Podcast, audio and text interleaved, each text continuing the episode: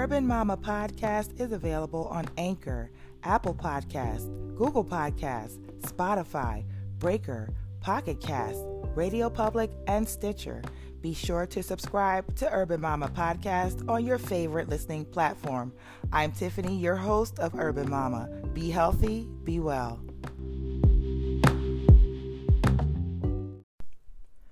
Parenting begins the moment you make any conscious effort to care for your own health in preparation for enhancing your child's conception. Carista Luminare Rosen.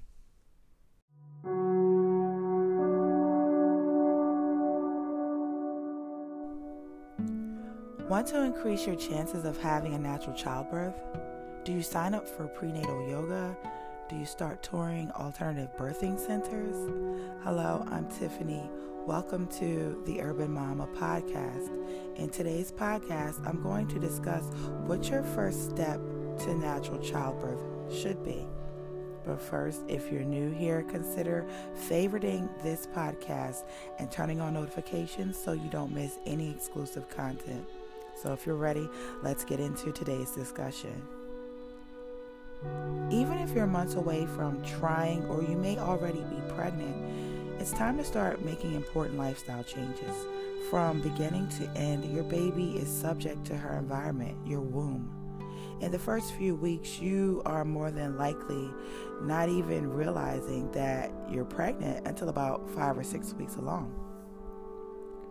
From the time daddy's sperm meets your egg and fertilizes it, and even though it's too early to confirm with a home pregnancy test, you'll be about two weeks along. And you may be thinking, what you talking about, Willis?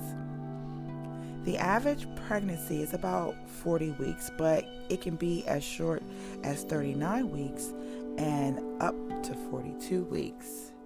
But your due date is calculated from the first day of your last period and it's nearly impossible to determine the precise moment of conception.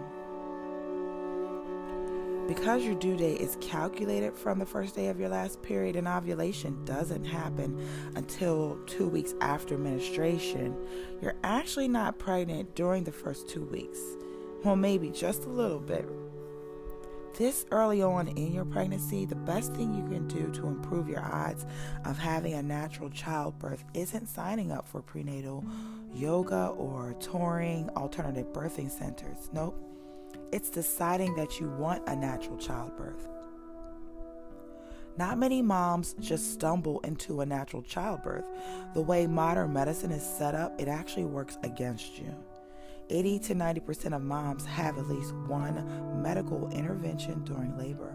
This could be electrical fetal monitoring, IV drip for fluids or medication, an epidural, or even Pitocin to start contractions.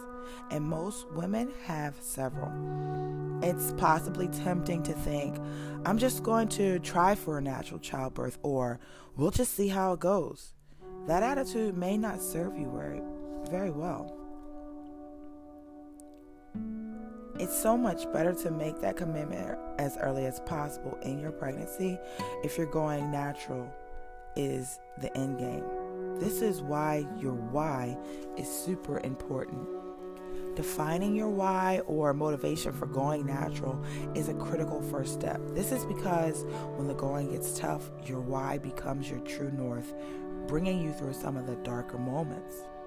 Before I go, I want you to set aside some quiet time and write a list of three, four, or more of the most compelling reasons why you might want to go natural. These will become your true north during labor and delivery. Well, that's it for today's podcast. If you enjoyed this podcast, please go ahead and give me a couple of hand claps. It really helps me to get more listens and help more women find my podcast on their journey of trying to conceive. And don't forget, you can share this podcast with friends and family on your social media platforms. Until next time, be healthy, be well.